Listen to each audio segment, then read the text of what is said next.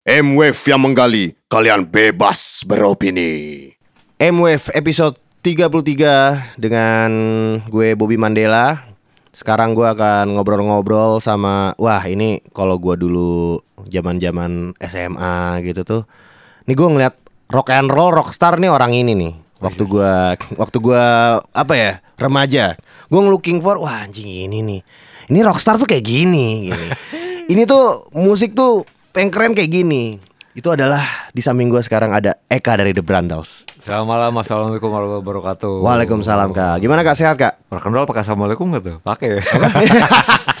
Pakai lah nggak apa-apa dong. Kan iya. kan bebas, kan bebas dan selalu damai. Gimana kak sehat kak? Alhamdulillah sehat-sehat. Selama pandemi ini ngapain nih kak? Rokum jae. Rokum Iya, jae aja ya? Kerja dari rumah udah lima bulan nih. Udah lima bulan nih Oh iya. di rumah aja nih. Rumah belumut dah dan ternyata emang nggak tahan gue. Maksudnya, eh, maksudnya gimana ya? Kita butuh keluar sih menurut gue. Butuh Butuh, keluar. interaksi lah gitu. Sebenarnya nih gue eh, pengen ngobrol-ngobrol sama lu itu tuh sebenarnya tuh ada maksudnya nih kak. Hmm. Gue pernah ngeliat foto lu pakai lightning bolt Iya, iya. di muka gitu. itu lu terbawikan kapan sih kak? Yang paling getol yang gue tahu tuh salah satunya lo kak. Eh, sejarahnya berarti ya. Kalau gue kan ABB anak baru Bowie gue. Sejarah terpapar sama David Bowie. Eh kalau mau diingat itu dulu mungkin pas SD gua. SD itu tapi gua nggak tahu cuma lihat fotonya aja. Jadi bapak gue itu dulu kerja di eh, Sarpindo Gloria Shipping nama perusahaannya. Itu perusahaannya milik eh eh, Setiawan Jodi oh. gitu. Dia punya perusahaan perkapalan, konglomerat lah kan dulu kan, apa namanya orang kaya zaman dulu lah gitu di Orba. Zaman dulu sampai zaman sekarang. Iya. terus gua sering ke kantor, eh, bapak gue anak buahnya. Terus kalau hari Minggu gue diajak masuk ke kan, eh, ruangannya dia, Ruangannya Stion. Jodi. Anjing. Terus gue lihat-lihat eh, ininya fotonya di situ ada foto dia sama seleb-seleb ini Jack apa ya, Hollywood lah gitu. Aha. Salah satunya sama Mick Jagger. Mick Gitu. Jagger ya? Heeh. Terus yang lo lihat di majalah itulah Ah. Wendy dulu pernah masuk di Rolling Stone tuh kan. Iya kalau gua searching David Bowie Indonesia misalnya gitu di gu- gua googling gitu yang keluar tuh dia foto sama Steven Jodi. Ada Iya, iya. terus ada dia sama ya beberapa lah. Iggy Pop Iggy gitu. Pop gitu Nah. terus Steven oh sorry Sti- gua search Steven Jodi sama Marta Siluar gitu lah ya. Hmm. Sama Mick Jagger kesannya anjing temen gue Mick Jagger banget nih. Iya. Iya kan kayak gitu banget kan. gue ngeliat di situ kan, maksud gue nggak tahu siapa siapa, yang gue tahu Mick Jagger doang. Wih anjing nih orang foto sama Mick Jagger ya, gue begitu kan. Cuma begitu nggak cuma foto doang, pakai celana pendek Jack. Maksudnya kayak Kayak casual aja banget ya. anjing, ini pasti dekat banget kan gue gitu. Terus sebelahnya eh, ada beberapa orang gitu kan. Nah di situ ada tulisannya tuh eh, tanda tangan Mick Jagger, David Bowie itu gue bilang. David Bowie siapa ya? Gue bilang gitu. Gue cuma itu doang tuh. Udah itu exposure pertama gue Hmm. kayak gitu terus beranjak gue SMA baru tuh eh, Nirvana Red Hot Sex Pistol pecah di tahun 92 lah ya kan Ah. Terus gue baca mulai cari-cari majalah gitu minjem eh, dulu majalah impor minjem dari temen kalau nggak beli di Rubino dulu namanya Hmm. sirkus gitu kan majalah sirkus Metal Age sama apa Rip dulu nggak salah deh Terus ada edisi sirkus, pokoknya rock and roll history lah gitu. Gue lihat. Nah di situ ada satu page khusus dikhususin buat halaman David Bowie. Wah, David Bowie. dia lagi nih gue bilang. Siapa ya? Something Gua bilang. orangnya. Kayak gitu. Siapa nih ya gue bilang gitu kan. Terus di situ ini influence buat punk glam gitu. Gue lagi gila-gilanya punk kan dulu kan. Punk apaan kayak begini kayak gitu kan. Tongkrongnya kayak cowok tomboy ini gue bilang. yang lu lihat wujudnya waktu itu kayak gimana kak? Eh, dia lagi yang era eh, Diamond Dogs. Jadi Oh iya iya. pakai dasi gede, pakai bretel, rambutnya orange gitu kan, terus lagi yang lagi begitu kayaknya Oh, pokoknya iya. lagi monyong terus Iya, iya, iya. ekspresi gitulah. Kok kayak begini sih pang gue bilang gitu kan, gue gak ngerti lah gitu. Udah, um, gue nggak uh, gubris lagi. Gue lihat dia sempat rilis Teen Machine waktu itu lihat video klipnya doang, Jump They Say, gue bilang oh ini orang ini orang lagi nih. Nggak ada sama sekali. Gue pengen explore apa ini ya gitu.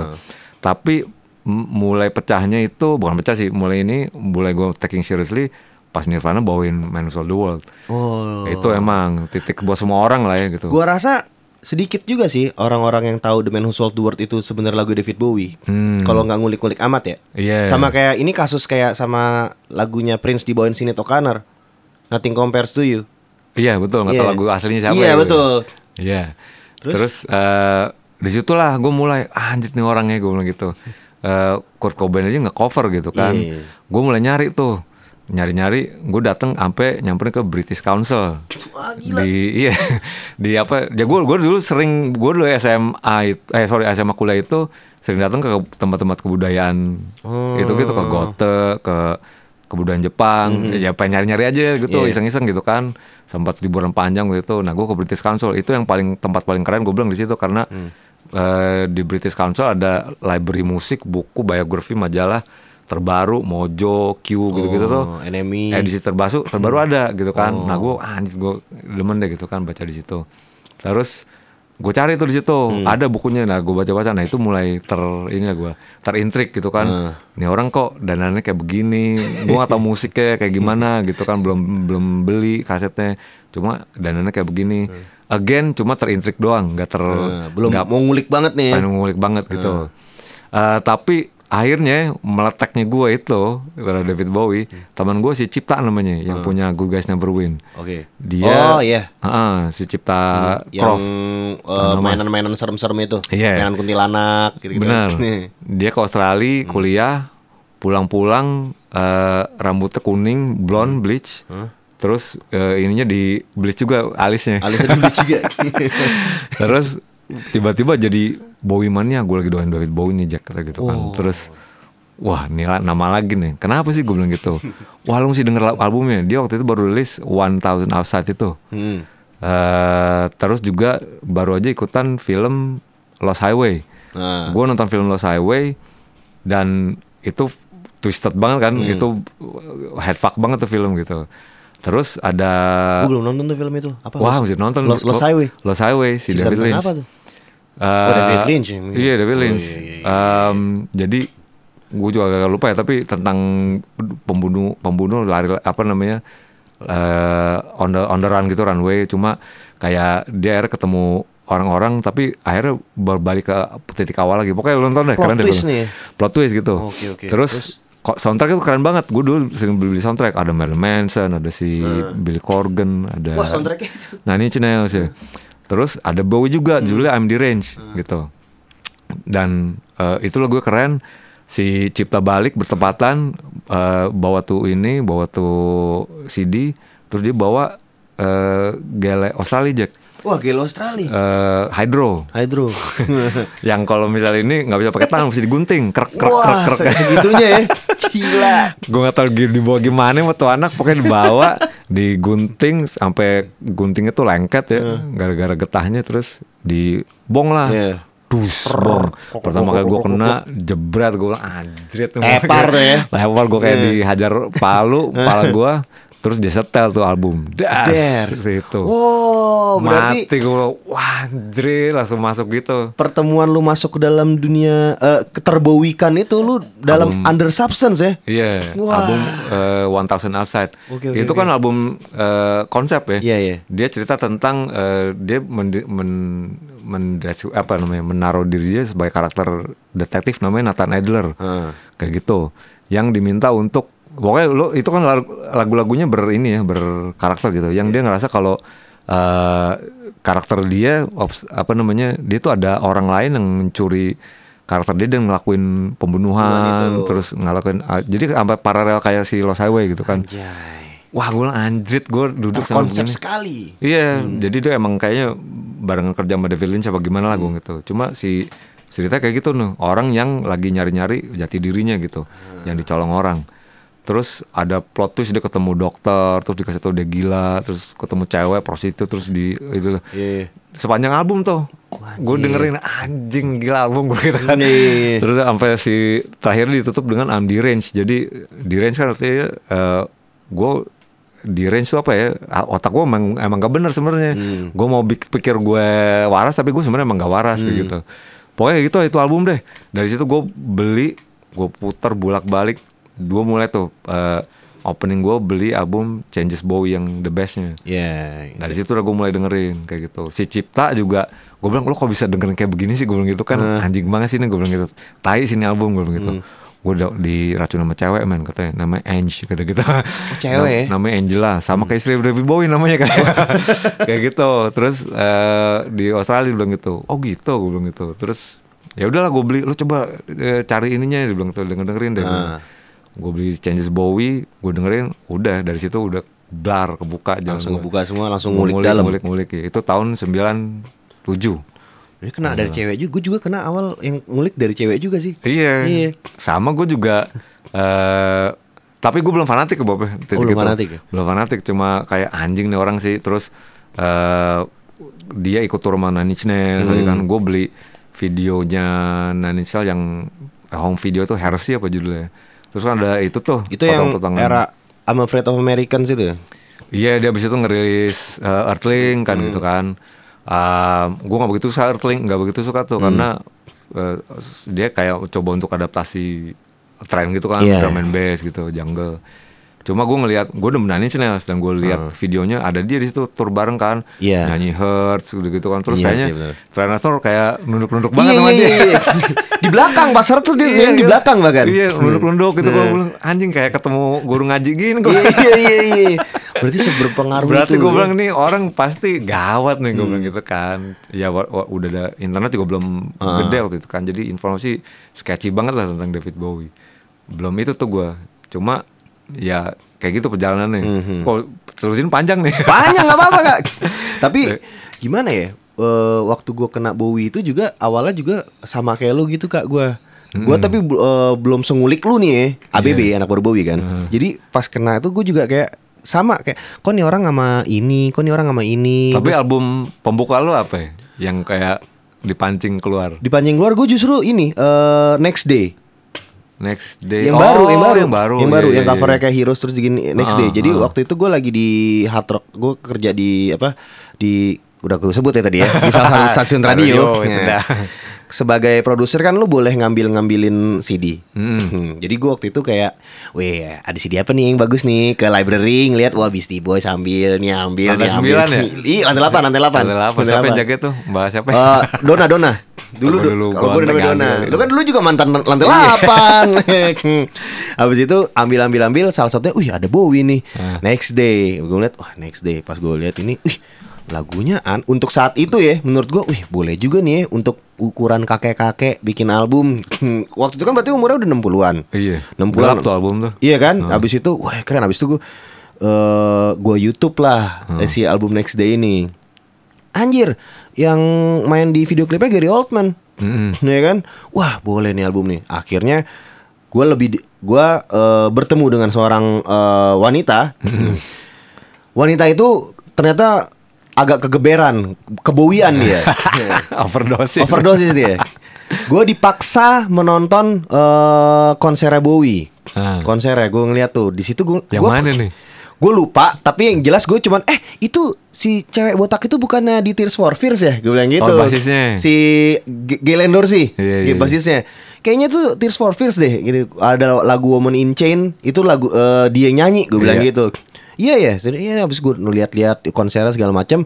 Kedalaman nih gue jadinya. Akhirnya gue kulik-kulik. Abis itu gue gue semacam kayak dalam tanda kutip kayak lu belajar apa ya? Lu belajar reggae dari album Bob Marley Legend. Ah, iya, The best iya. of kan itu. Sama gue Iya. Eh, iya gue keduanya tuh. The best ya, best Bowie-nya. Akhirnya gue dapet yang the bestnya dong Jadi gue kayak lagu-lagu hitsnya lah pada saat itu Jadi Hmm. kayak Live on Mars Abis itu uh, Space Oddity Quicksand Iya, iya. uh, Under Pressure Abis itu Oh dari basicnya dulu Heeh. Baru gue digging lagi Gue kena kedua di album ini kak eh Apa tuh David Bowie and the Ziggy, Ziggy Stardust and the Spiders from Mars Iya. Itu gue ke hook tuh di situ lagu itu tuh. Oh. kena five years. Iya. keren anjing five years keren banget ya. Ceritain ini nih. Moonish Daydream. gitu. Wah Moonish Daydream Change I'm an alligator. Gue langsung kepikiran Kok bisa ya dia Tahun segini nyiptain lagu Lirik pertamanya I'm an alligator Sama mama papa coming for you. Gue kayak Gimana ya? Gue gua nggak nggak nyampe ternyata di situ kak. Tapi album itu gue kulik parah tuh Si Ziggy Stardust. Abis itu akhirnya Hanky Dory Iya. Nah, Kalau lu dari eh, selain itu sama kayak gitu juga? Si One Thousand Hours itu. Ah, setelah itu. Eh enggak itu jadi cuma kayak album favorit doang Favorit? pada akhirnya iya. Oh, Terus dia keluar Earthling terus sama Trend National gue kurang suka tuh kok jadi kayak sosok eh, edgy gini nih orangnya gitu kan. Cuma gak terlalu ituin gitu. Udahlah gue eh, 98 gue kena ska dulu. Sama waiting room. Terus udah gitu eh 99 gue pindah ke Australia kuliah juga. Ah. ketemu sama si Cipta gitu kan. Cuma kita nggak ngebahas tentang Bowie apa gimana cuma ya gue sama dia berpetualang lah gitu Iya, kan. iya, Hmm. segala macam pa- party bla bla bla. Gue pacaran sama cewek namanya Shannon Johnson. Hmm. Eh, di atas gua apa namanya eh, senior gua tuh di Iya. kampus. Terus em, gua dulu ba- sering beli majalah Select namanya bahasa Select? Inggris Select eh, Oh selek. ah, Select Gue selek. Seleki Iya. terus eh, Select terus di tengah suka ada poster-poster gitu Bob Ah. yang bisa copot gitu nah Iya. Oh It- kayak MBS gak yang tengahnya ada chord-chordnya? Iya ya. Terus gue beli salah satu ininya dulu kayak murah banget kayak 50 sen gitu. Gue ambil ambilin dari toko tempat majalah bekas. Hmm. Gue buka ada gambar dia yang sama Mick Ronson. Oh, yang Mick dia Ronson, iya. Mick Ronson main gitar tuh sama dia dia di jongkok lagi Iya. ngejilat gitu kan. Anjir. Ih, keren banget tuh gambar gue bilang gitu kan. Gue potong, thread, gue tempel di studio lukis gue di kampus. Plak gitu. Gue dulu kan sekali tempel-tempel inilah gambar-gambar gitu kan. Eh, nggak lama gue abis ini gue ketemu ini cewek di kantin bu nyantrik deh rambutnya blonde terus eh, pakai makeup beda deh lo kalau udah kena Bowie itu pasti lo pengen ngedeklarasiin kalau lo Gue suka Bowie nih. nggak suka Bowie tapi gue beda Oh Kayak gitu. iya, gue Gitu. alien di tempat ini guys. iya gue beda gue nggak sama sama lo kayak gitu ini Wah itu sama banget sama cewek yang gue gitu deh.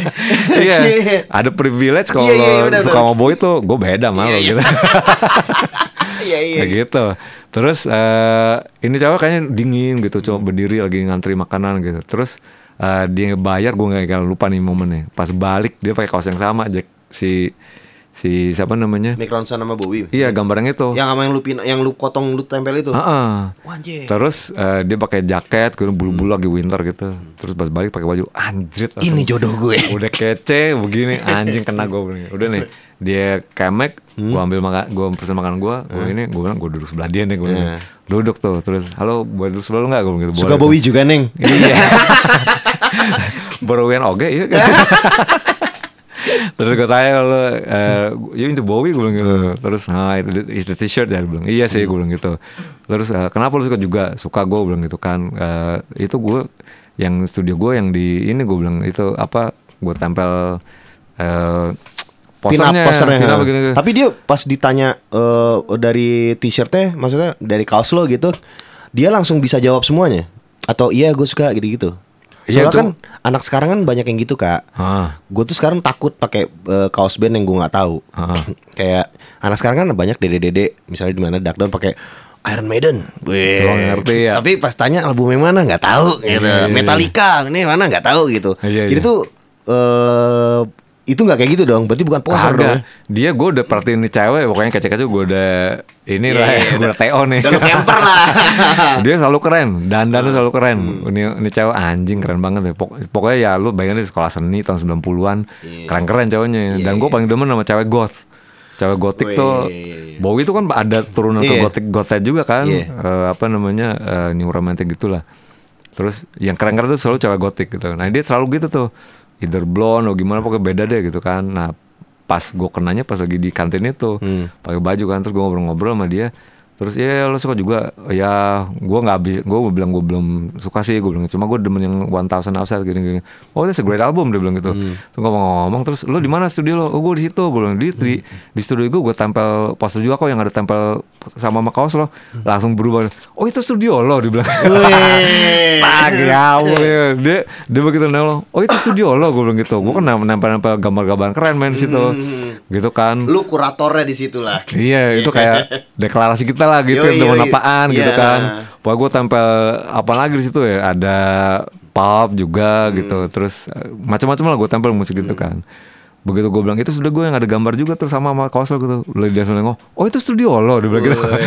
Oh oke oke oke ntar kita gue main ke depan udah gitu. Akhirnya ketemu ya sering hangout. Jadilah pacaran. Terus gue ke rumahnya, eh, udah gue di ditatar dari situ.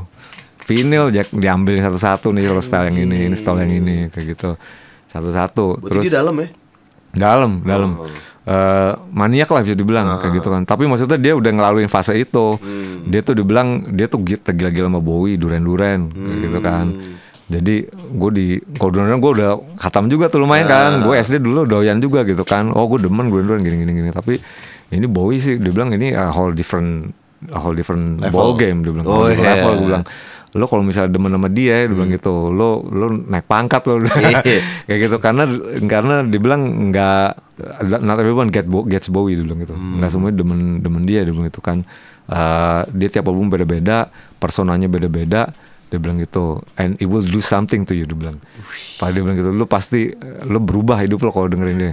Wah masa yang kayak gitunya sih gue bilang dia lo bawa aja pinjam terus dia gue ingat ngambil satu yang dikasih sama gue yang Aladdin Sane Wah. lo bawa ini nih dia bilang gitu lo lo demennya apa sih bilang gue waktu itu eh, pertama datang ke Australia itu lagi demen John Spencer Blues Explosion Oke. apa rock itulah Iya. ya apa eh, garage gitu-gitu kan terus Star baru keluar lagi waktu itu oh lo Lagi era itu kan. Iya, tapi itu 99 awal banget deh. Heeh. Eh, belum iWatch juga belum meledak banget gitu. Gue cuma lihat majalah aja. Tapi dia bilang, "Oh, lu demen kayak gitu. Nih, ditarik yang Aladdin Sane, lu denger yang ini." Dia bilang gitu. Menurut gua dia periode itu yang itu tuh, yang kayak begini dia bilang. Terus gue denger tuh kan, ya itu kan udah ada rebel-rebel gitu, Iya. gitu, Jini gitu. Wah anjing iya sih keren nih gue bilang gitu udah jadi gue ditatar kalau udah kelar lu balikin ke gue tell me what you think gue bilang kayak gitu Wih, kayak udah satu-satu gue dikenalin sama dia kayak gitu dari dari situ gue mulai kayak ngeresep gitu kan terus dia punya VHS eh The Hunger waktu itu Ah. yang dia jadi apa dia jadi vampir Nah, itu gue malah belum belum itu juga tuh. Wah, itu belum juga. Belum nyampe tuh. itu tentang dia jadi vampir yang ya nggak bisa tua terus udah gitu dia demen si si Shannon ini demen karena di openingnya ada Bauhaus manggung Oke. Bauhaus itu kan disiple Iya. saya Bowie juga kan anak muridnya gitu terus eh, Itu anak muridnya atau emang terinspirasi, terinspirasi ya kan ya? Iya. Kan reko, apa nge-cover Ziggy Stardust Iya, gitu iya, kan. iya. Terus um, ya udah gue dari dikasih style film itu gue bilang ini kalau dia turunannya ke Ghost juga nih dibilang gini gini gini gini. Wah, gue ditatar deh. Pospang itu masuk ke Bowie juga nggak ya? Ya, udah pasti. Pasti ya? Udah pasti. Low tuh album berpengaruh buat post punk. Gitu. Berlin Nah, triloginya lah gitu. Nah, nah ngomongin Berlin tri- trilogi nih ya, Mm-mm. itu setelah dia mendeklar gue berhenti nih jadi Aladdin, Aladdin Sane, Mm-mm. itu setelah itu baru Berlin trilogi ya? Enggak dong, dia pas setelah Diamond Dogs. Oh setelah Diamond Dogs. Diamond Dogs berhenti, dia eh, bilang Ziggy Stardust mati. Hah? gua start all over again. Terus lahirlah Plastic Soul. Si The Guster kalau namanya dia nyebut dirinya tuh. The Guster ya. Heeh. Gila. Jadi dia itu tuh eh, menurut lu tuh dia konsep tuh udah dipikirin ke depan atau gimmick atau gimana tuh kak? Udah banget. Udah banget ya? Itu di palanya udah ter udah terencana tuh. Gua abis ini mau gini, mau gini, mau gini, mau gini kayak gitu. Dia emang terkonsep ya. Salah Iya. satu musisi yang mengkonsepkan dirinya sendiri ya. Iya, at least eh, at least di momentum itu gitu.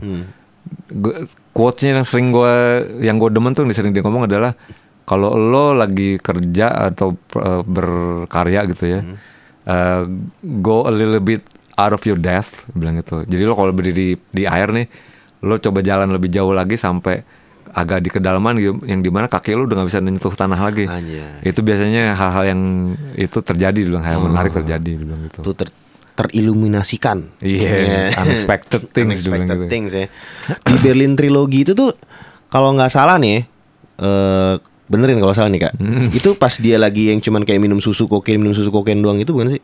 eh menuju ke situ. Eh Menuju- sorry, sorry sesudah.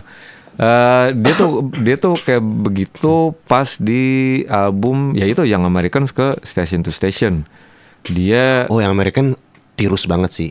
iya, tirus gua banget tapi sih. justru favorit gue Hah? dua album itu kok gue. Nggak tahu kalau deh lo apaan tuh. Gue sih eh, pertama Black Star yang paling Black Star paling terakhir, ntar kita Heeh. bahas. Iya, Eh, Terus yang kedua Hunky Dory, abis itu yang terakhir Ziggy Stardust and Spider from Mars. Hmm. Itu Kalau gue setelah melalui yang standar lah kalau gue Iya. masih surface gue. Ya, enggak lah itu juga luma- yang Black Star tuh keren banget lagi perpisahannya dia. Nah, nah Black Star deh.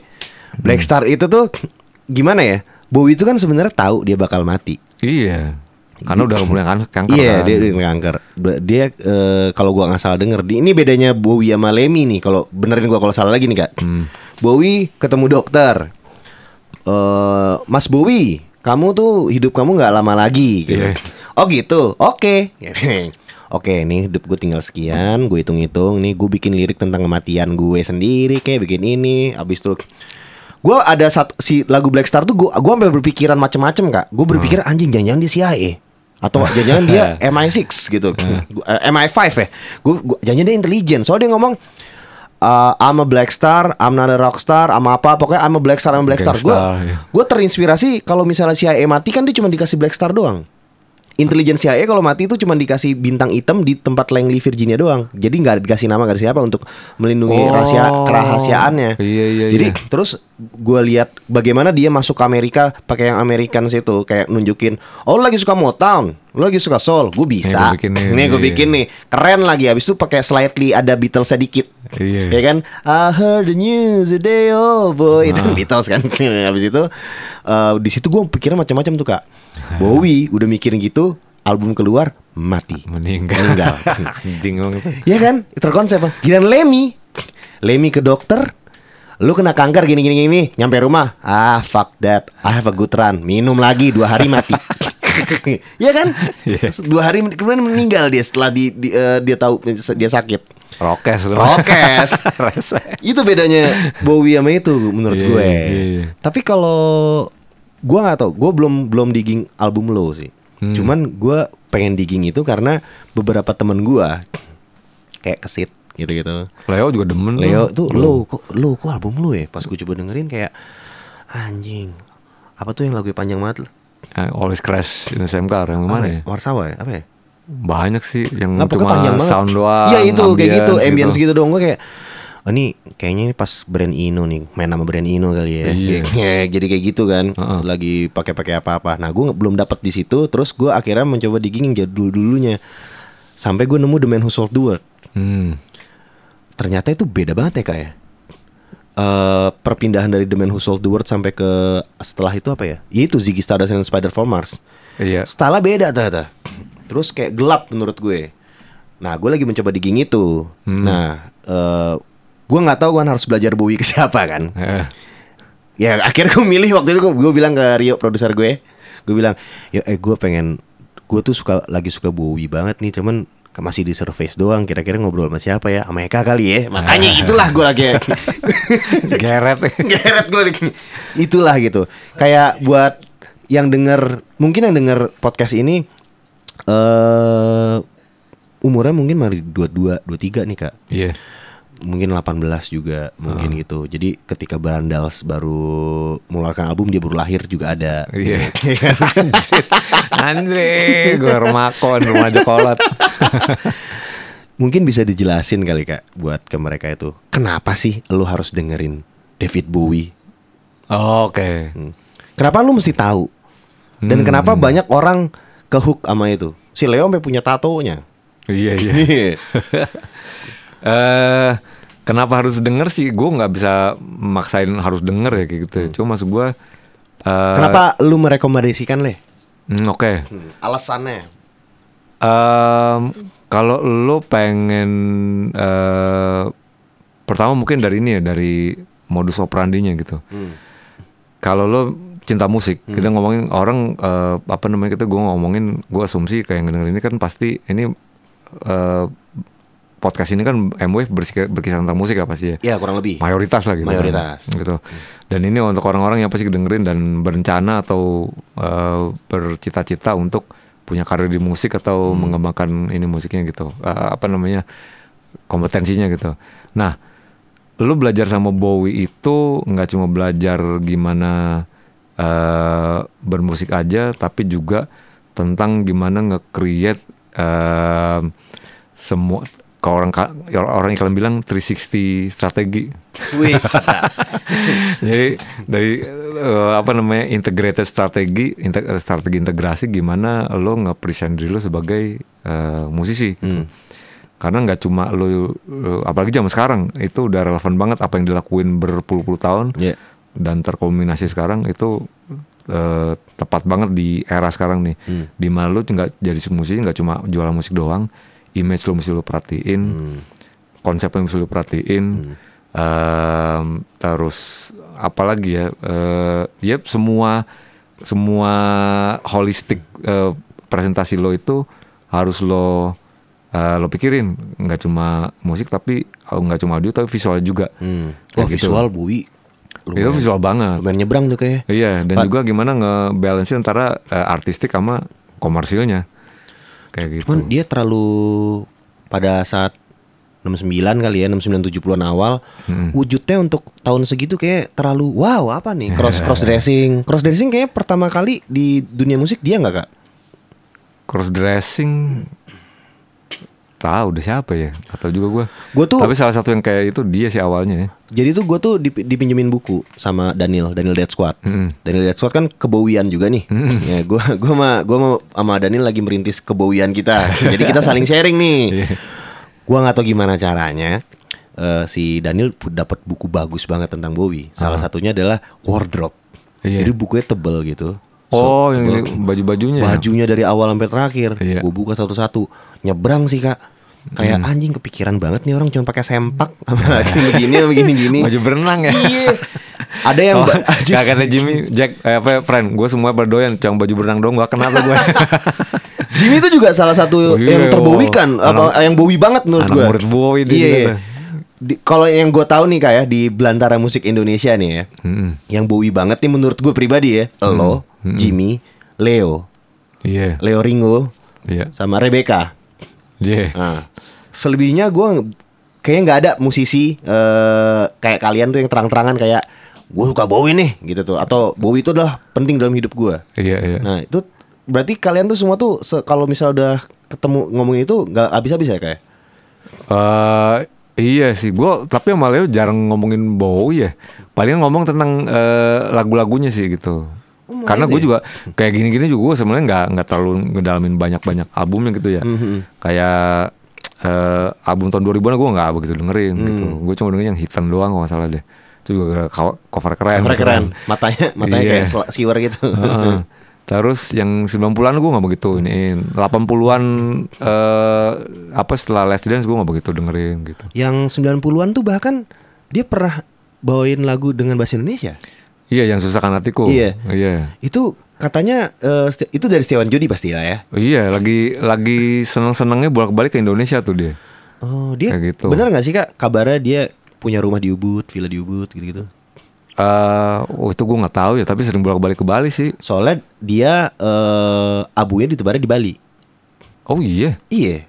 Kalau lu buka Wikipedia Oh. eh, jelas ditulis dead segala macam terus ditulis tambahan gitu abunya Abu di, abu disebar di Bali. Berarti kan Bowie request. Hmm. Terus kalau nggak salah rumahnya yang di Karabia pakai itu tuh yang kayak buat Jawa-Jawa gitu tuh. Apa Iya, tuh iya, yang iya. kayu-kayu gedok apa namanya deh? Tahu nggak lo? Tahu nggak ya? Ya pokoknya kayak pintu masuknya Biasanya la- alamin Jawa gitulah gitu hiasan-hiasannya. Kenapa ya menurut lo dia bisa segitunya sama Indonesia? Eh eksplorasi ya. Tapi nggak tahu deh apa ya dia. oh, kalau ngelihat eh, operasi ya modus operandinya lagi tuh dia memang nge-explore sesuatu yang eksotis dan nggak populis biasanya tuh. Kayak gitu ya. Eh, apa namanya?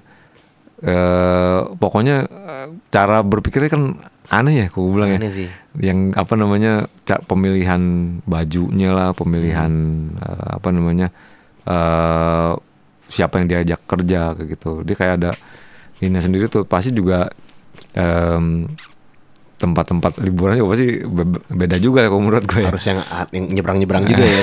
yang, yang Orang ada foto dia di Keraton Solo. iya sama Iya, Iggy Pop gitu iya, kan kayak gitu Nah, kayak Iggy Pop, Mick Jagger itu ada kemungkinan dia dia malah dia yang diajak situ karena Bowie nggak sih? oh, udah pasti Udah pasti ya. Iya, lo kayak ngebayang kayak karakter kayak Iggy Pop datang ke negara eh, Dunia ketiga. tropis dunia ketiga gini mana mau dia kan eh, white trash trail, trail trash di Detroit gitu kan kayak gitu nggak justru gue bilang Iggy, Iggy tuh teredukasi tentang eh, kultur segala macam dari dari David Bowie Itu Gitu. Iggy sama Bowie itu bisa dibilang 11 12 nggak? Menurut lo? Eh, sebelas dua belas apanya nih? Dari cara attitude-nya segala macam kan dia sampai udah tua sekarang masih tetap nggak mau pakai baju tuh.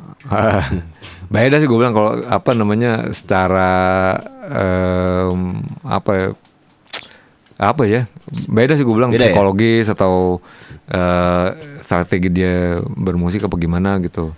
Em, dia tuh kan berdua ketemu pas ngerjain album Raw Power kan. Raw Power si Iggy lagi jatuh-jatuhnya tapi Bowie ngefans sama The Stooges sini gue bantuin dulu bikin album terakhirnya gitu. Ya, dikumpulin lagi ya for- formasi lama.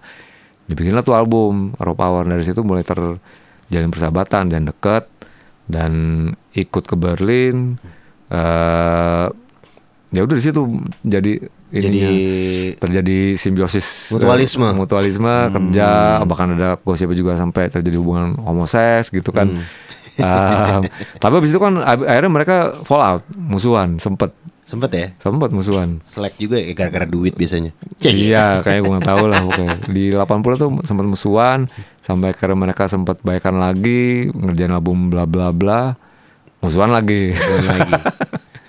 kayak gitulah Sama satu lagi tuh kalau gue lihat Bowie kan gue ngeliat Bowie kan ya ya apa pas dia masih hidup ya sebelum dia meninggal itu kan gue suka googling googling karena gue udah mulai ngulik-ngulik gitu.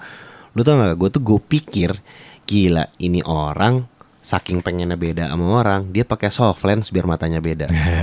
Ternyata enggak ya kak ya? iya ditampol Ternyata ditampol ya kak ya? ditampol sama temennya Ditampol sama temennya akhirnya cacat apa gimana akhirnya satu coklat satu biru. Iya Jadi iya ketidaksengajaan gitu. Tapi menurut gua karena dia ditampol akhirnya jadi beda, gua rasa itu jadi keren juga sih karena ya ini gua nggak gua buat-buat emang gua aneh. iya jadi trademark ya Jadi trademark kan Heeh. segala macam gitu-gitunya.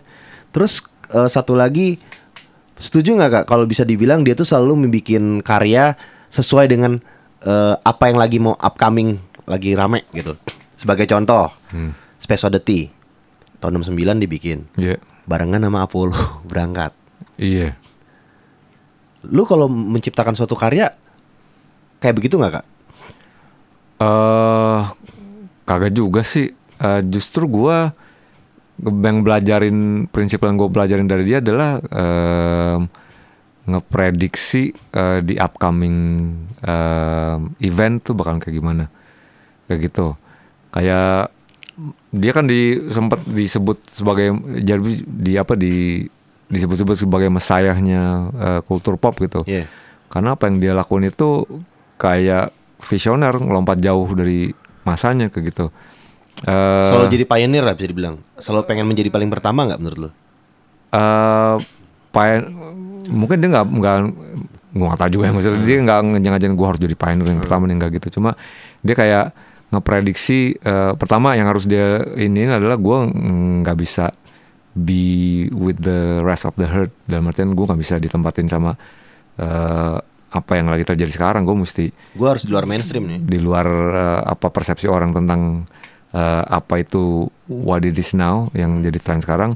Dan gue harus keluar dari persepsi apa yang orang mikir tentang gue. Kayak gitu. Makanya dia tiap album tuh breakout lagi breakout lagi kayak gitu. Dan dia kayak itu juga bisa ngeprediksi tren sih menurut gue dia tuh bisa iya dia ngeprediksi bisa ngeprediksi kalau eh kalau lihat interview-interview di YouTube gitu ya dia bisa ngeprediksi akan datangnya tentang MTV dia bilang TV itu bakal jadi medium yang paling eh, efektif buat nyebarin musik juga jadi nggak bakal cuma radio Hmm. TV juga bakal jadi medium ininya dan jadilah ya. MTV gitu Iya. dia bisa ngeprediksi tentang eh, bakal terjadinya internet di mana nanti akan ada medium baru dia bilang yang ngedemokrasiin demokrasiin informasi ke Semuanya. setiap orang di seluruh dunia. Ah. dia bilang kayak gitu. Akan ada zamannya dan akan ada teknologinya dia bilang gitu. Hmm. dia ngeprediksiin eh, akan terjadinya eh, file sharing. Kayak gitu. Dari tahun 97 kan atau 98 dia udah bikin kompetisi untuk eh, nulis. Dia lempar lagu terus eh, fansnya suruh nulis lirik versi. Liriknya, dia hmm. yang dipilih ntar di, di dalam lagunya kayak gitu Wah, terus 98 udah, udah kayak begitu kan terus dia udah prediksi 98 udah kayak gitu dia. Iya. Jadi udah prediksi ntar musik bakalan bebas, bakal free buat semua orang dia bilang gitu. Anjay. Jadi udah bisa ngeprediksi itu semua sih apa namanya eh, apa Ngeba- yang ngebaca time, ngebaca timeline nih. Iya, what's happen next kayak gitu. itu sih yang yang gua gua salut tuh eh, dia segitu incunnya sama teknologi sama eh, sosial sama eh, perkembangan dunia gitulah Hmm. sampai bisa ngeprediksi hal kayak gitu gitu Wah, gila. Itu kalau kita mencoba meng apa ya? menyerap saripatinya itu Mm-mm. dan diaplikasikan eh, kepada musisi ini, iya khususnya musisi Indonesia deh. Heeh. Itu menurut lu gimana tuh, Kak?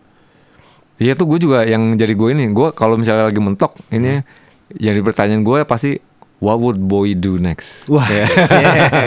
kalau dia lagi kepentok kayak gini dia ngapain ya kayak gitu kan terus kayak misalnya nih eh, eh, kemarin si Brandas mau rilis retorika gitu single kayak gitu Eh, siapa kita mau anak-anak kan lempar-lempar dulu siapa nih eh, saudaranya klipnya gini-gini kan lagu udah jadi. Oh sebenarnya dari rekaman juga udah ini udah mau nyari-nyari orang nih. Hmm. siapa yang ngeproduksi lagu nih? Karena lagunya oke cuma kalau yang ngeproduksi salah bisa Iya. amsyong gitu kan. Gue nyari gue mesti dapat orang yang bertolak belakang dari ekspektasi orang eh, siapa yang harus harusnya megang Brandas Hmm. lagunya. Orang-orang pada bilang eh banyak yang ngasih saran ini itu ada juga yang siapa ya, di saat misalnya gitu kan. KPR lu mau sama dia tuh gitu gitu Iya, gitu iya. kan. Kayak gitu. Cuma gue bilang jangan sih gue bilang siapa nih gitu. Tiba-tiba em, gue stumble into klip dari si Mono Jonathan Mono, Hmm. Neurotic. Iya. lagi bawain bandnya lagi bawain lagu Bowie apa gitu. Hmm. Aneh nih orang nih gue gitu kan. terus gue Bowie connection lagi nih. Iya, terus eh, gua kebetulan waktu itu lagi mau mixing Ziggy Zaga, Hmm.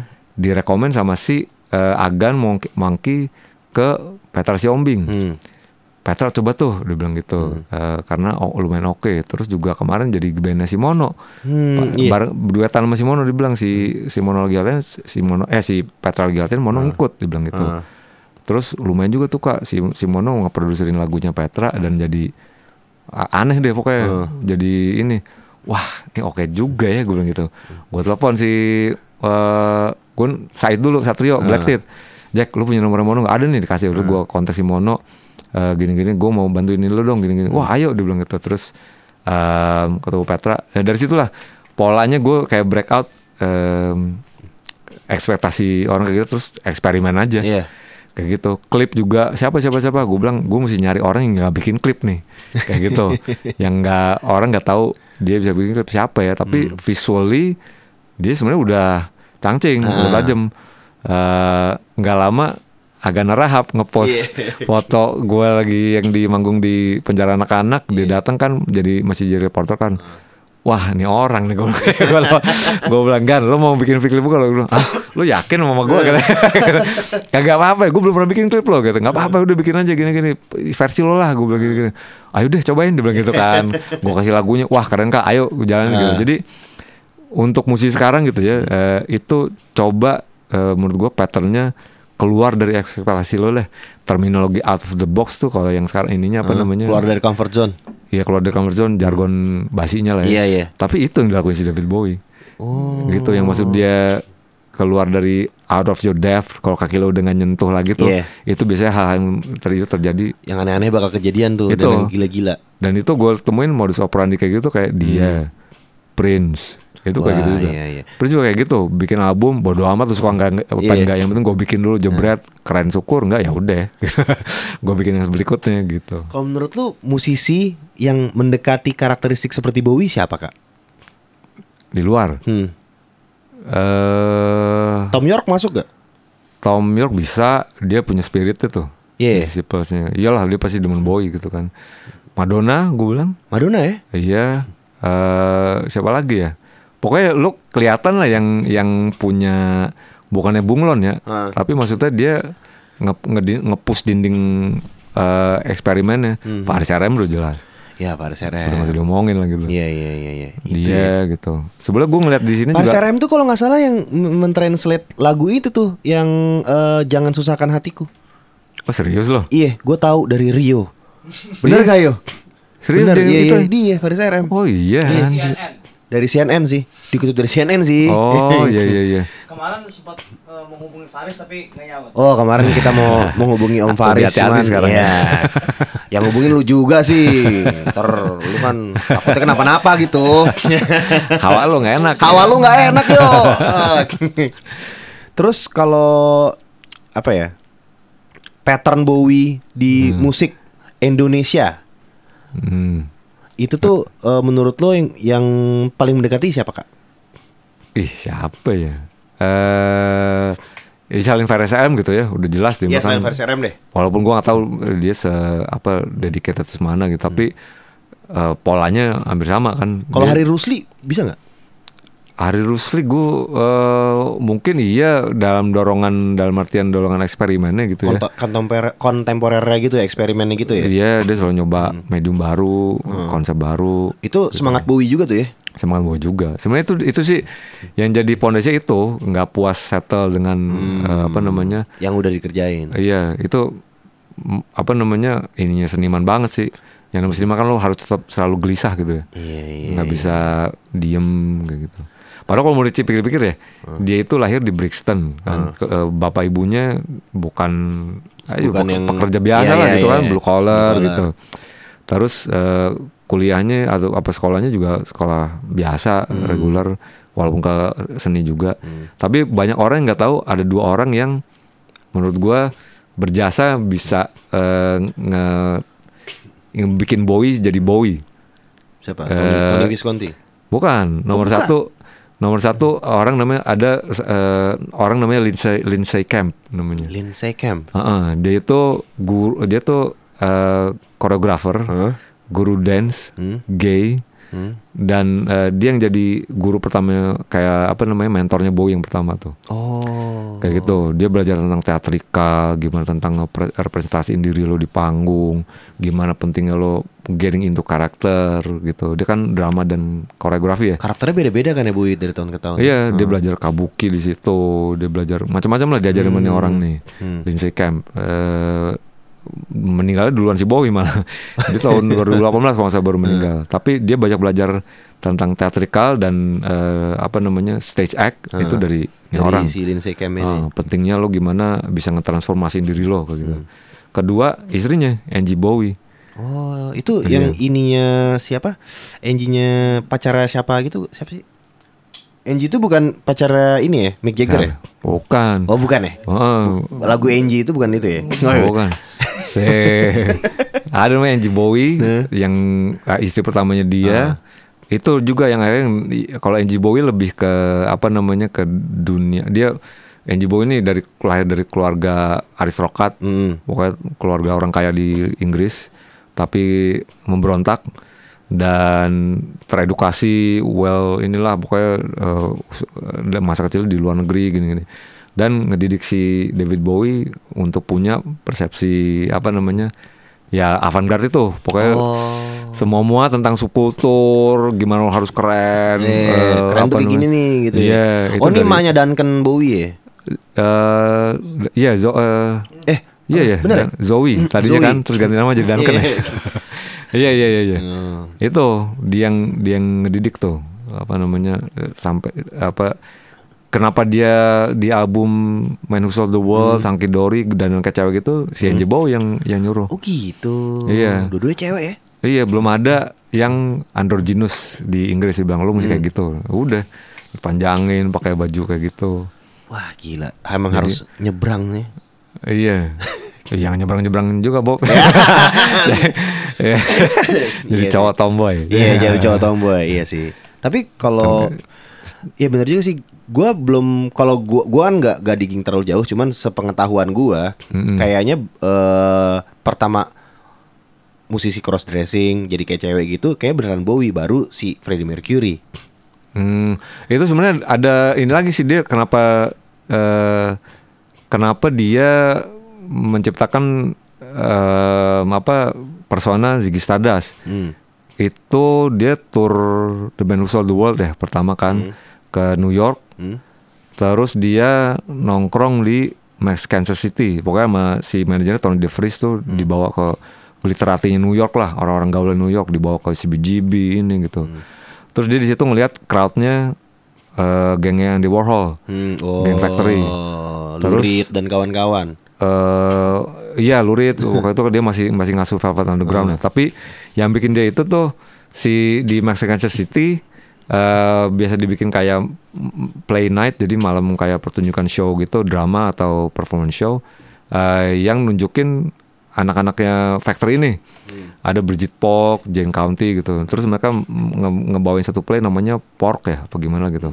Itu itu grotesk banget jorok. Jadi tentang gay terus eh, aksi eh, apa namanya mereka ngemapain kehidupan mereka lah di panggung gitu kan. Gay terus uh, transvestite segala macam terus eh, jadi kayak apa terus mereka benar-benar kayak outrageous gitu kan di situ dia ngeliat gitu anjir nih orang bisa kayak begini ya. Dia literally bonus ditulis sama dia tuh. Aksi-aksinya kayak gitu. Gue mesti kayak begini gue mesti kayak begini gue mesti kayak ada aksi velasio Velasio sosok lagi. sosok nyepong Yo, yo, kayak gitu sosok kan. Itu. Tuh, itu dicatat sama dia. Terus pokoknya impact perjalanan ke New York itu benar-benar ngerubah dia sampai eh, akhirnya dia mutusin gue mesti ya outrageous. Gue nggak akan bisa dapat perhatian kalau gue nggak eh, tampil ekstrim kayak gitu Akhirnya dia ekstrim banget. makanya Itu diciptain itu Ziggy Stardust Nah, berarti bisa dibilang juga dia ngedandanin anak-anak lah gitu ya. iya anak Inggris Iya. Iya kan? Iya, glam glam tuh kan eh, di Inggris eh, at least lahir dari dia.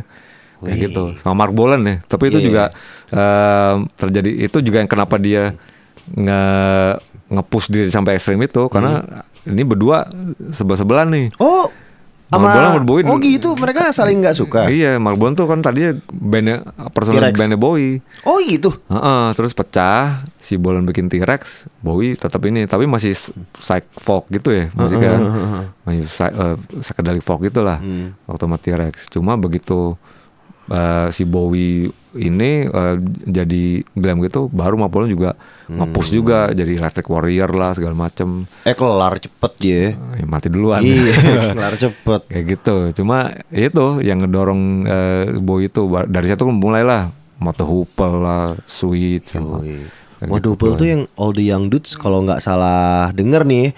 Dia yang bikin. Iya dia yang bikin sambil kayak bersila di lantai 10 menit katanya. Oh, iya iya. Gila gue anjing yang the Young Dudes ini tene itu 10 menit bikinnya si Bowie. Jadi ceritanya dia ya udah nih gue bikin lagu nih bentar ya. Dia duduk bersila gitu ngerjain kertasnya di lantai 10 menit jadi liriknya semuanya. Iya. Dan itu liriknya gue perhatiin kan gue lumayan oh ini kan gue gue pertama kali denger lagu ini nih kayak sejujurnya gue bikin anjing gue norak sih liriknya dari soundnya Hmm. Ni,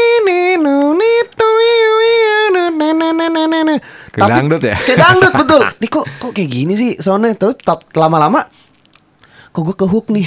Iya. gue ke hook abis itu gue telaah lah. Biasanya gue kalau udah mulai ke hook gue baru memperdalam lirik. Iya lihat liriknya set, set, set. anjing dia cerita Mark and Spencer lah. Jadi cerita anak-anak itu kan sebenarnya cerita anak muda galau gimana Eh, di Inggris nih orang susah banyak men Gue pengen gaya-gayaan juga ngam- nga- Ngambil pakaian di Mark and Spencer Ah, nyolong. nyolong gitu-gitu kan Wah dalam juga Gue langsung mikir Wah keren nih Terus lagu sebagus itu dikasih ke Moto Hoople. Moto Hoople Iya. gitu. Banyak deh kayak gitu ya Banyak banyak. Eh apa?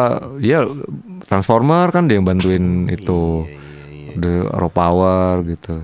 Terus dia sempat mau bikin eh, ngebikinin girl girl group gitu semua eh, negro semua namanya The Astronauts. Anjir Kalau nggak salah ya. Gua- gua baru denger nih Iya cuma nggak jadi. semua nggak jadi Mm-mm. Mau bikin kayak soul-soul gitu maksudnya Iya iya pas lagi zaman zaman yang American situ lah kayak gitu.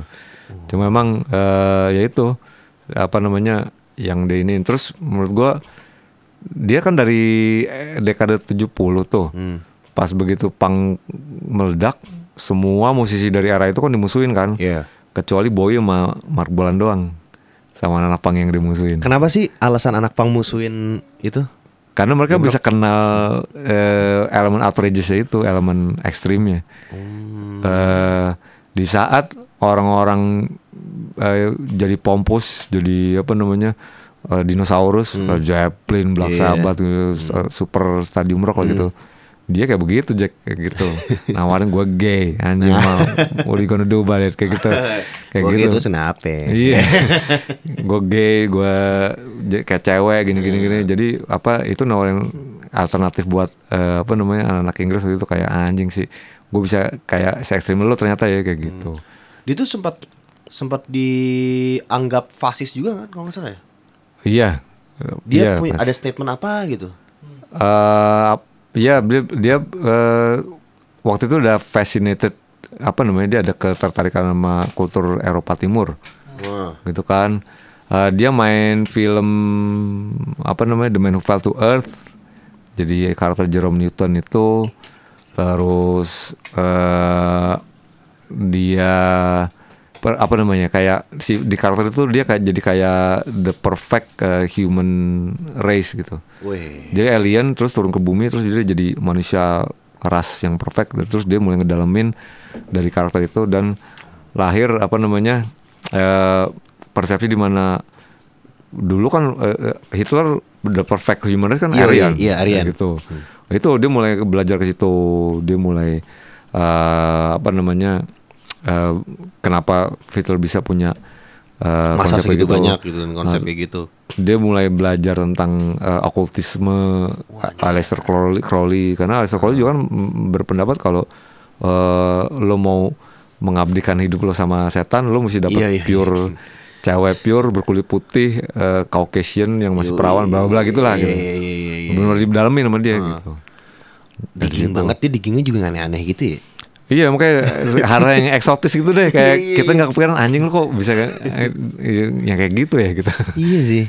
Gila, segitu se sekompleks itu ya sebenarnya dia ya Iya. Dan itu nggak bisa dibikin-bikin loh Bob. Dalam Iya. artian eh, itu dulu lo mesti kena sama Bowie dulu.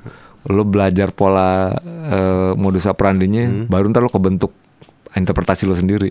Dan tiap orang beda nggak? Beda-beda. Beda-beda ya. Beda-beda. Itu dia bilang eh, tiap orang punya, ya beda inilah outputnya kayak Iya, gitu. iya, iya. Nah, nih ini ada juga nih. Kenapa ya Bowie itu kan begitu spesial ya dan kenapa sih industri musik itu tuh eh, sulit melahirkan sosok seperti Bowie lagi, Kak? Wah susah itu. Sekarang susah ya. Susah kan? Iya. Bisa dihitung pakai jari nggak sih orang kayak gitu? Gagal Lady Gaga. Lady Gaga nah ya, Lady Gaga. Eh, Lady Gaga bisa kalau gue bilang itu gue bilang malah inkarnasi terakhir ya walaupun Tapi menurut lu itu dia jiplak doang atau emang gimana menurut lu tuh? enggak sih. Kalau menurut gue dia eh, salah satu disciples juga. Hmm. Eh, tapi karena respon dan juga treatment publik dan media sekarang udah sedemikian masalnya, Hmm. jadi eh, nilai artistik artistik itu jadi kayak eh, hambar gitu. Padahal menurut gue Hmm. dia keren gimana dia dia ngerepresentasiin dirinya. Mungkin ada satu lagi lo tau Grimes gak sih? Ada. Hmm. Aku nggak Gue tahu bilang tuh sa- salah satu di- Iya, istri Elon Musk. Istrinya Elon Mas? Heeh. Oh, nggak tahu gue. Dia salah satu disiplin Bowie loh. Ada satu lagi dia anak di Indonesia nih. Iya. Siapa ya, siapa ya? Eh, lo tau si Kasimin nggak? Gak bermodus. Ah, tahu tahu tahu Kasimin. Kasimin Bowie iya. itu ya. Gue bilang dia punya punya eh, modus operandi Bowie tuh. Dia Iya sih dulu- nyebrang toto gitu ya. Iya dulu waktu sama Inoto Haircut Hmm. beda dandanannya. Terus gue sempet apa rambut rambutnya kan keribo gitu. Iya. Gue ketemu di Bali eh, tahun awal 2000-an ya sama Brandas waktu itu, dua pertengahan 2000-an. Rambutnya kayak gue Jack. Iya kayak lu. Kayak, kayak mangkok ini Iya, wah. iya. Wah, aneh nih gue bilang gitu kan. Cuma belum belum tren gitu kan. Hmm. Terus eh, ketemu lagi kapan? Jadi tiap gitu ketemu episode aneh-aneh deh. Sekarang sama si Ican. GMO begitu lagi kayak gitu iya. kan. Jadi dia bisa kayak transformasi dirinya tapi kita tahu lu sebenarnya nggak poser Jack gitu. Dia Iya, dia ngerti gitu apa yang dia iniin. Kayak Gitu. Oh berarti yang gue bisa bilang gini nggak? Kalau misalnya kita kayak mau kayak Bowie tuh lu emang lu nyebrang dikit, wah lu Bowie nih. Gitu. Kayak gitu nggak? Eh enggak sih. Aneh, kok lu aneh banget nih. Oh, eh ya mungkin bisa dibilang salah satu ininya ya pengaruhnya. Biasanya memang kalau lo ketemu musisi yang eh, apa namanya, yang punya karakter sendiri dan beda sendiri dan apa namanya, beda dari yang lain lah. Lo kayak lo mental sendiri. Kemungkinan besar dia pasti suka sama David Bowie.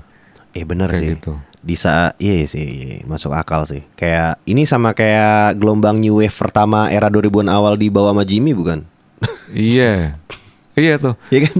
eh gue pertama ngelihat upstairs juga dibakar-bakaran waktu itu kan. Hmm. Eh, gelap-gelap terus dari abis gerombolan band-band cover Britpop lah ini tuh hardcore gitu kan.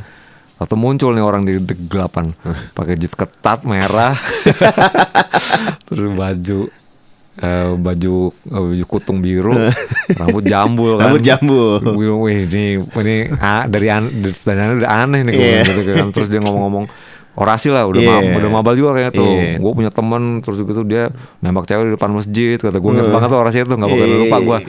Di masjid terus ditolak Jack terus, terus dia eh, saking ininya terus eh, dia marah-marah di depan masjid terus mabuk sampai digebukin sama orang.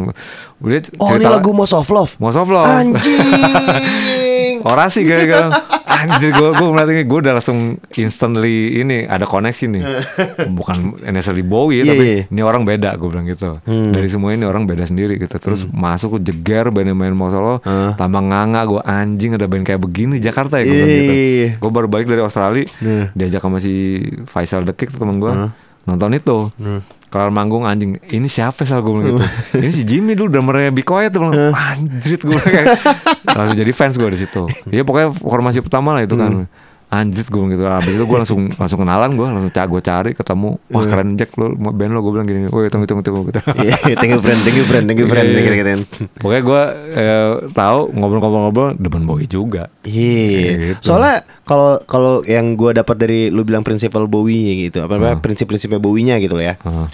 Si Jimmy tuh masuk karakternya dia mikirin mikirin eh, busana, mikirin backdrop, mikirin lu harus pakai baju ini baju ini, terus dia Oh, iya. eh, teatrikal. betul Nah, ya, jadi gue kayaknya iya. Iya makanya gue bilang lo kalau udah belajar David Bowie tuh nggak cuma bikin musik doang, lo udah bikin whole package gitu. iya, iya, iya. Panggung, backdrop, eh, warna, baju, eh, cover album itu semua udah holistik. Asli. Kemarin gue kebetulan abis ngobrol sama Jimmy. Heeh. ternyata kan gue bilang itu emang lu pikirin jadi ternyata awal-awal di kenapa dia harus stand out pakai baju kayak begitu buat ngakalin backdrop pensi yang jelek katanya. Iya. dia nggak tahu Eka pernah nyoret-nyoret backdrop. IPL. Iya, Wah, ada iya, tuh di iya. situ tuh. ya pasti kayak gitu. Dia mau dia pengen nge- ngedeklarasiin statement eh, dirinya. Gue beda, gue beda sama yang band-band lain sama orang-orang di sini kayak gitu. Jadi itu ya Iya. yang harus di apa ya harus dipegang buat pegangan musisi-musisi lokal sekarang nih ya. Kalau lo pengen stand out, pelajarin strateginya Bowie deh. Tuh. Kayak gitu. Buat kalian yang denger nih ya, eh, apa namanya ya MWF nih pendengarnya? Sobat MWF kah? Enggak? Atau sobat BKR? Itu pesan dari Eka tuh. Terakhir, lu harus pelajari Bowie. Bu- kalau misalnya mau mulai segala macam, lu dengerin tuh, lu ulang lagi. per- kalau perlu lu ulang nih episode lagi, lu resapin. Cuman sebelum podcast ini berakhir nih kak, kita pengen tahu empat lagu Bowie pilihan lo dari yang da- dari yang keempat sampai yang pertama empat cuman boleh empat masal nih kak gue ngerti cuman boleh empat cuman boleh empat Satu lagi lo ya, yang kelima. yang kelima Iya. gue ya udah deh. Eh, empat ya. empat Gua paling demen eh, lagu Changes sama liriknya. C c c c Yoi. changes Itu kayak manifesto hidup gue juga tuh. Sedap. people ceng Iya. Eh, Orang berubah dan eh, lu sebagai manusia tuh harus cari pola untuk jadi manusia lebih baik lah pasti. Hmm. Kayak gitu. Terus kedua eh anjir apa ya?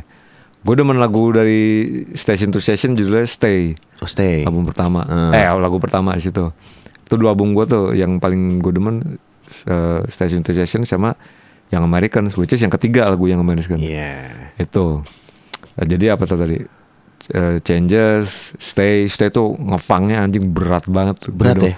iya jadi eh kalau lu denger tuh lagu lu nggak goyang ada yang salah sama lu berarti keren banget main gitarisnya Carlos Aloma. Carlos Alomar drummer siapa ya pokoknya drummernya and Power kalau salah deh. Carlos Alomar tuh kalau nggak salah eh enggak, takut saya salah gua. Soalnya gitarisnya beda-beda mulu. Ada si Earl kadang-kadang, iya. terus ada siapa tuh yang yang gondrong gimbal? Yang gini Oh eh, ya produser siapa? Iya iya iya. Eh, Nile Rodgers. Nile Rodgers. Iya. Tapi zaman ngefang tuh dia masih Carlos Saloma. Nah, Nile Rodgers yang ini yang Golden Years. ya. Eh, iya itu sama Les Dance gitu. Nah, Terus em, yang ketiga apa tadi? Eh, yang American. Yang Americans. Itu album favorit gue juga tuh karena eh, walaupun Plastic Soul tapi dapet sih gue Hmm. Dapet bilang. ya? Iya. dapat gitu. sih. Itu uh, statement juga dia ke Amerika langsung lagi orang-orang lagi pada soul-soul, tahu Iya. datang nih Caucasian dari Inggris. Anjir nih kurang soul apa lagi nih lagu ini anjir. Gak mungkin gak goyang juga tuh yang Americans. Iya. Nih gue bikin. gitu. Ah. itu sama I'm the Range. Oh, itu. itu lagu ya. yang pertama gue Yang pertama lo ke hook ya? ke hook Mhm. gitu. Itu gelap lagunya terus gue denger lagi giting. Gak lama gue lupa itu. Itu empat lagu tuh gue. Gua kebetulan udah yang Americans. Ya apa emang gue sukanya itu kok lu maksa gua nggak kalau gua alasannya waktu itu gua pernah ada suatu apa ya suatu masa di mana gue lagi sering-seringnya sama sulung Heeh. sulung kusuma tuh ada dulu eh, kalau pendengar Kemen Lennon. Dia yang kecil tiap pagi dengerinnya itu cew diulang-ulang gue kayak eh, dia tahu gue lagi suka Bowie. Cuman eh, dia tahu gue nggak digging sampai yang Americans dia telin sama dia. Terus gue yang kayak anjing Bowie bikin kayak gini juga lu nge? Iya. Emang pecah nih yang Americans nih. Gue nih waktu gue di Amerika gue kerja nih Bob. Tiap pagi gue dengerin ini. Ah, lu pernah di Amerika? Di Amerika? Pernah. Oh. Kan dia kuliah nggak nggak kelar kelar mulu. Di sini nggak kelar di sini nggak kelar sampai Amerika nggak kelar nggak kelar. Gitu kan dia. Ngabis ngabisin orang uang orang tua dia. dia katanya waktu kerja di Amerika di gue jadi waitress atau apalah gitu. Heeh. Ya blue collar job lah. Mm-mm. Dia dengerinnya itu katanya di restoran yang American sini. Gue kena kena lama-lama kena gue yang Iya. American kayak ini. Sama satu lagi deh. Justru liriknya paling paling simple. Hmm. Sound and Vision. Lucu tuh menurut gue lagu Iya. itu. Cuman gua nggak ngerti liriknya apaan, Iya. tentang apa. Cuman terdengar benar. Iya. Iya kan? Ada gitu ya. Asli. Thank you banget kak udah sharing-sharing tentang Mas Bob. Bowie dan semoga gue sebagai ABB anak baru Bowie ya eh, bisa ini, da, bisa lebih mengerti dan memahami lagi dan bisa lebih digging. Eh, dan buat dede-dede yang kemarin beli sepatu fans Bowie tapi nggak tahu eh, backgroundnya mendingan belajar deh. Masa lu punya sepatunya ditanyain ntar wah ketemu Eka megap-megap buset dah. Banyak di YouTube udah banyak kok. Iyalah, sekarang kan digging nggak kayak dulu kan. Lu kan